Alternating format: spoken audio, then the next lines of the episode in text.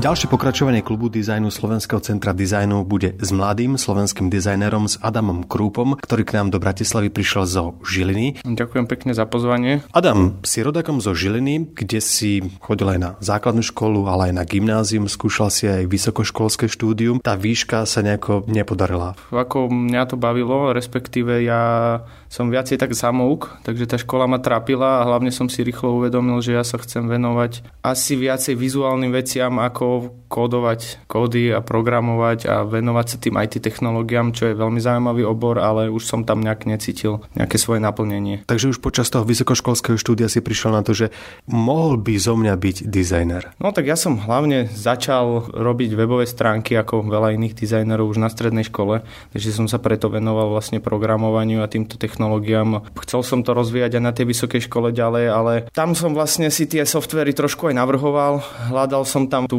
funkcionalitu toho, prečo to má ako fungovať, ako tí ľudia sa nad tým zamýšľajú. A to ma nejakým spôsobom stále smerovalo aj do tej estetiky, aj do tej vizuality, ale do toho fungovania v podstate toho dizajnu. A tam som cítil, že asi to programovanie a tie veci tých technologického charakteru ma tak nejak nenaplňajú úplne. Čo alebo kto ťa priviedol k tomu, že sa budeš venovať dizajnu, teda komunikačnému dizajnu? Asi tá jednotlivá práca na projektoch a na nejakých príležitostiach, čo som skúšal, lebo aj potom, ako som v podstate tie školy si povedal, že to není pre mňa a chcel som niečo skúšať sám, tak som odjak živa nejako freelancoval, ale to nejako nestačilo k tomu pochopeniu, tak som sa zamestnal vlastne v poligrafickej firme, kde som sa snažil trošku pochopiť tlač, trošku hlbšie, lebo keďže tie online nové záležitosti tým, že som robil aj e-shopy a rôzne typy online veci som im rozumel trošku lepšie, ale v tej tlači som nevedel nič, tak to mi bolo úplne taký nový obor a otvorilo mi to dosť obzory a potom som išiel na krátku prácu tiež na takej online firme, ale tam som bol fakt asi 3 mesiace a už odvtedy som sa snažil sústrediť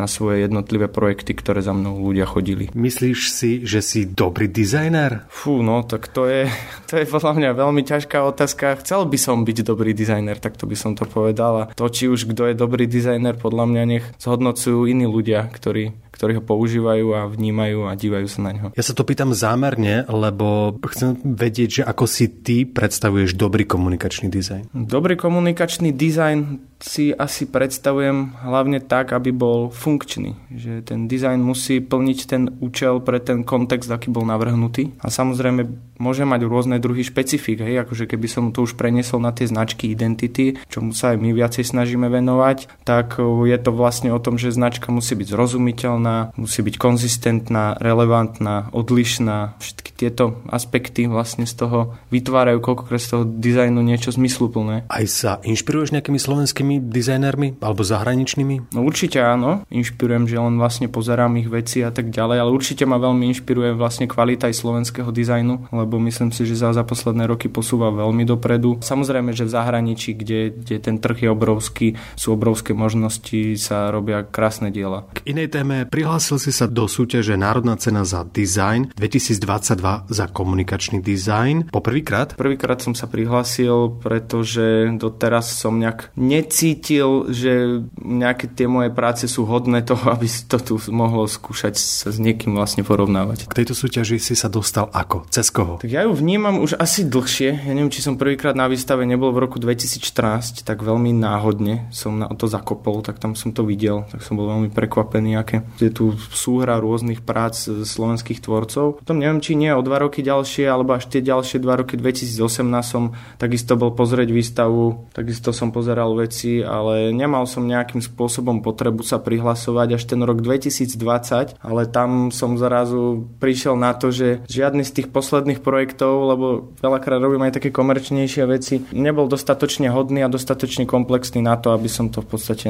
na takéto veľké zrovnanie medzi, medzi ďalšími dizajnmi mi mohol poslať. Do súťaže Národná cena za design 2022 komunikačný dizajn si prihlásil svoje dielo, ktoré porota ohodnotila a postupilo do druhého kola. Je to komunikačná identita so zaujímavým názvom a príbehom. Tu treba aj povedať, že ide o spoločné kolektívne dielo. To sme robili spolu s mojim kolegom, s Jakubom Kvašňovským, čo ho týmto pozdravujem. Áno, no, takže natrápili sme sa na tomto projekte, bol taký špecifický a tak sme si povedali, že skúsme to dať nejako dokopy a poslať, že uvidíme, ako nejaká porota vlastne bude vnímať tento náš výtvor. Ide o komunikačnú identitu so zaujímavým názvom a príbehom. Tak je to vlastne kaviareň alebo cukráreň, večerné posedenie, je to taký mix jedného miesta špecifického vlastne v Tatrách. Je to presnom centre Starého Smokovca v takej historickej budove, ktorú staval Kve Hoefner, taký významný architekt. On robil väčšinu grand hotelov v Tatrách, ktoré sú takým špecifickým secesným štýlom s tými zhrazdeniami robené. Nás to veľmi inšpirovalo, že tá budova je takisto robená týmto architektom, má taký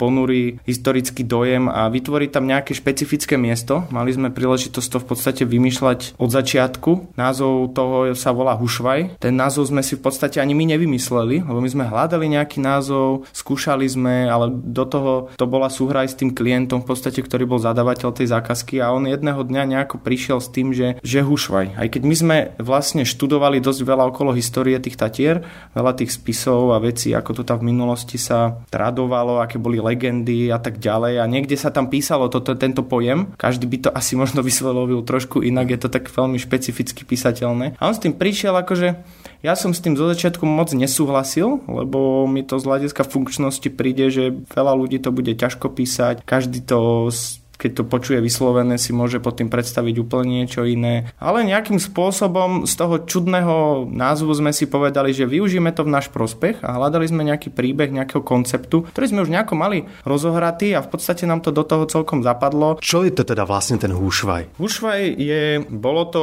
určitá legenda o jednej tajomnej postave, ktorá sa zjavovala vlastne miestnym obyvateľom v tatranských lesoch v okolí Smokoveckej kyselky. Okolo nej bolo veľa, veľa rôznych legend. By sme čítali aj nejaké také preložené knihy z Maďarska z roku 1918, aj staršie knihy. A tam boli všelijaké domnenky toho, že čo to asi bolo, prečo sa to tak volalo, ale všetci proste vedeli, že nejakým spôsobom volali to okolie toho Smokovca ešte predtým, ako sa budovalo, lebo budovalo sa to začia z Rakúsko-Horska. Z hľadiska toho proste nikto nevedel, čo to ako je, je to v nejakých legendách, tak sme si povedali, že volali tak lesy, tak pomenujme tak vlastne aj kaviareň a využijeme ten zvláštny názov, keď si za ním ten klient stojí náš prospech a urobme niečo také čudné. Že ako bol čudný ten názov, tak urobme aj čudnú kaviareň. Sú tam trošku bizarnejšie to môže byť, ponurejšie a vlastne s tým odkazom na tie Tatry, na tú históriu. Tam sme už hľadali ten príbeh cez nejakú secesiu, tak ako bol ten architekt, ktorý postavil vlastne budovu, v ktorej sídli, tak ako iné prvky secesie, ktoré sa odrážajú v Tatrách, takisto ako tá tatranská príroda a rôzne tieto to aspekty toho okolia sme sa snažili vstesnať do nejakého uceleného konceptu konceptu. Spomínaš secesiu, spomínaš niečo čudné, tak čo z toho čudno secesného vzniklo? No vzniklo z toho koncept, ktorý sme my zadefinovali ako svet pokušenia, lebo jedna vec je nejaká legenda, ktorá sa hovorí, druhá vec je, že sme sa snažili túto legendu ohnúť náš prospech, aby ona mohla komunikovať vlastne nejaký, nejaký iný zvláštny príbeh, ktorý sa odráža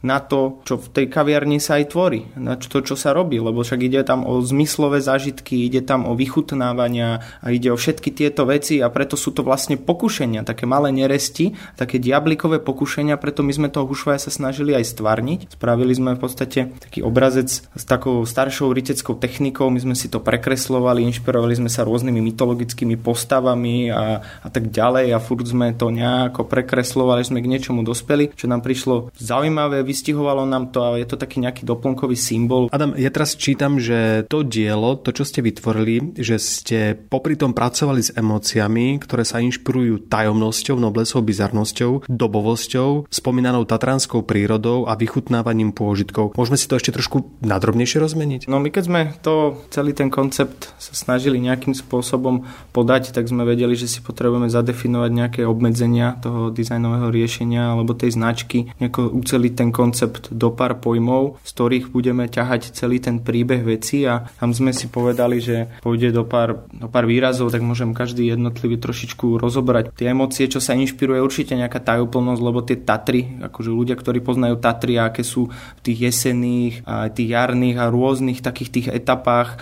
oni sú také temnejšie, také ponurejšie, také plné hmly a veci a ono to má obrovské čaro a nielen tie kopce veci, ale aj tie zastavby a tak ďalej. Takže určitým spôsobom sme tú tajúplnosť do toho chceli preniesť tak, aby to malo aj nejakú takú užívateľskú privetivosť, že keď tam tí ľudia naozaj prídu, že sa cítia tak tajúplne, že to miesto je také tmavšie. Takisto preto sme vedeli, že, že to má byť nejakou, nejakou noblesou, pretože v minulosti boli Tatry rekreačným a takým kultúrnym prostredím, kde ľudia takým honosným spôsobom si chodili vychutnávať, chodili načerpať energiu, bolo to, bolo to kúpeľné mesto. To boli ľudia väčšinou vyššej smotanky, oni sa nobliekali trošku noblesnejšie, aj v tých dobách boli, boli iné šaty a to sme tam nejakým spôsobom sa snažili preniesť do toho konceptu, nech je to vidieť, do tej, do tej bizardnosti vlastne, do tých postav, to sú vlastne postavy, ktoré sú urobené také koláže zo starých fotiek. My sme väčšinu fotiek sa snažili práve robiť naozaj, že minimálne 100 rokov staré fotky,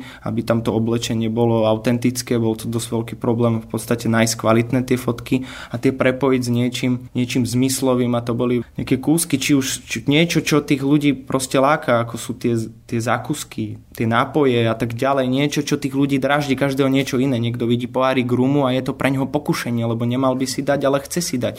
Iný zase vidí kremeš, ale ale ráno si nedám kremeš, ale on si vlastne chce dať kremeš. Takže to tie pokušenia, tuto v tom svete pokušenia je to povolené a preto sme sa snažili preniesť e, tie, tie vizuality do nejakej zvláštnej podoby a tá bizarnosť je aj o tom, že, že ja mám osobne rád veľmi bizarnosť a bol som rád, že je nejaký koncept, je nejaký, nejaký projekt, kde by sa to možno dalo skúsiť využiť. Takže my sme v podstate tápali, skúšali, ale dospeli sme k niečomu, že OK, je to fajn a potom popri tom sme si začali uvedomať, že ľudia na bizarné veci reagujú trošku zaskočenejšie, upúta ich to pozornosť a tak ďalej, ale to neznamená, že to musí byť hneď niečo negatívne, len proste iné. A týmto vzbudzuje pozornosť a to sme chceli skúsiť aplikovať do toho prostredia tých pochmúrnych tatier a dali sme do toho tie pastelové farby. Nie len, že sa využívali v takých tých retro dobách minulosti, samozrejme sa takým spôsobom aj, aj domy stvárňovali a tie farby nám krásne dodali takú žiarivosť do, do tej tatranskej, ne, by som povedal, do toho komunikačného dizajnu, lebo bežné tie reklamy v tých Tatrách sú, že jedla odfotené, budova odfotená, nejaké nápisy, veci a všetko je to taký, taký zhluk, taký grafický zhluk, ale niečo zrazu je také čisté a vlastne poukazuje to na nejakú srandu a je to príjemné, lebo vidíme, že na to napríklad reagujú dosť deti,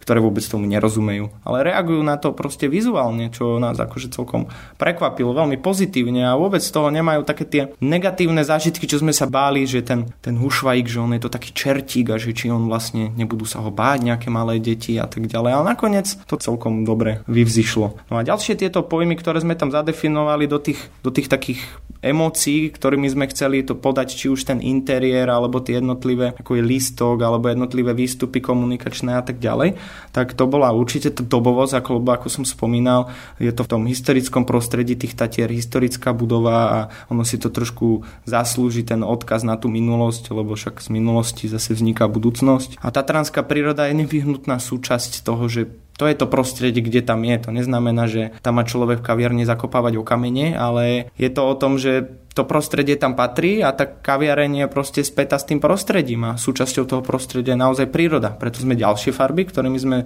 zostavovali v podstate ten interiér a také iné druhy komunikačných farieb sme nedávali takéto pestré, ako sme si zvolili na tie, na tie postavy bizarné, ale sme tam išli do takej machovej zelenej, do hnedej, lebo zem je hnedá, do takej kobaltovej, takej, takej modrej, špecifickej, ktorá je ako odraz vody, lebo to sú všetko základné aspekty podľa mňa prírody fareb potrebné. A samozrejme vychutnávanie pôžitkov, lebo tú kaviareň sme podali aj do takého gaučového sedenia veci, aby sa tam ľudia si tam odýchli, vychutnali si ten čas, takže je to o tom, o tom pokušení a vychutnávaní tých pôžitkov, lebo Hušva je sám o sebe akoby pokušiteľ pôžitkárstva, takže on by mal trošku tak vábiť a dráždiť tých miestnych ľudí alebo kľudne aj tých zákazníkov. Na čom aktuálne pracuješ, Adam? Pracujeme, v podstate teraz sme robili nejaký rebranding jednej personálnej firmy, máme nejaké developerské projekty, čo sa týka identít, architektonickú knižku, nejaké katalógy. Tak vo všeobecnosti chceli sme si konečne dokončiť naše portfólio, lebo to je taký kameň úrazu našej firmy, takže... Sa vôbec nenudíš, to chceš povedať však. Keby som sa nudil, tak by som bol vlastne rád, ale akože... Ale veľa som sa učil, že dizajnery by sa mali nudiť, lebo vtedy prichádzajú na zaujímavé podnety, takže sa to občas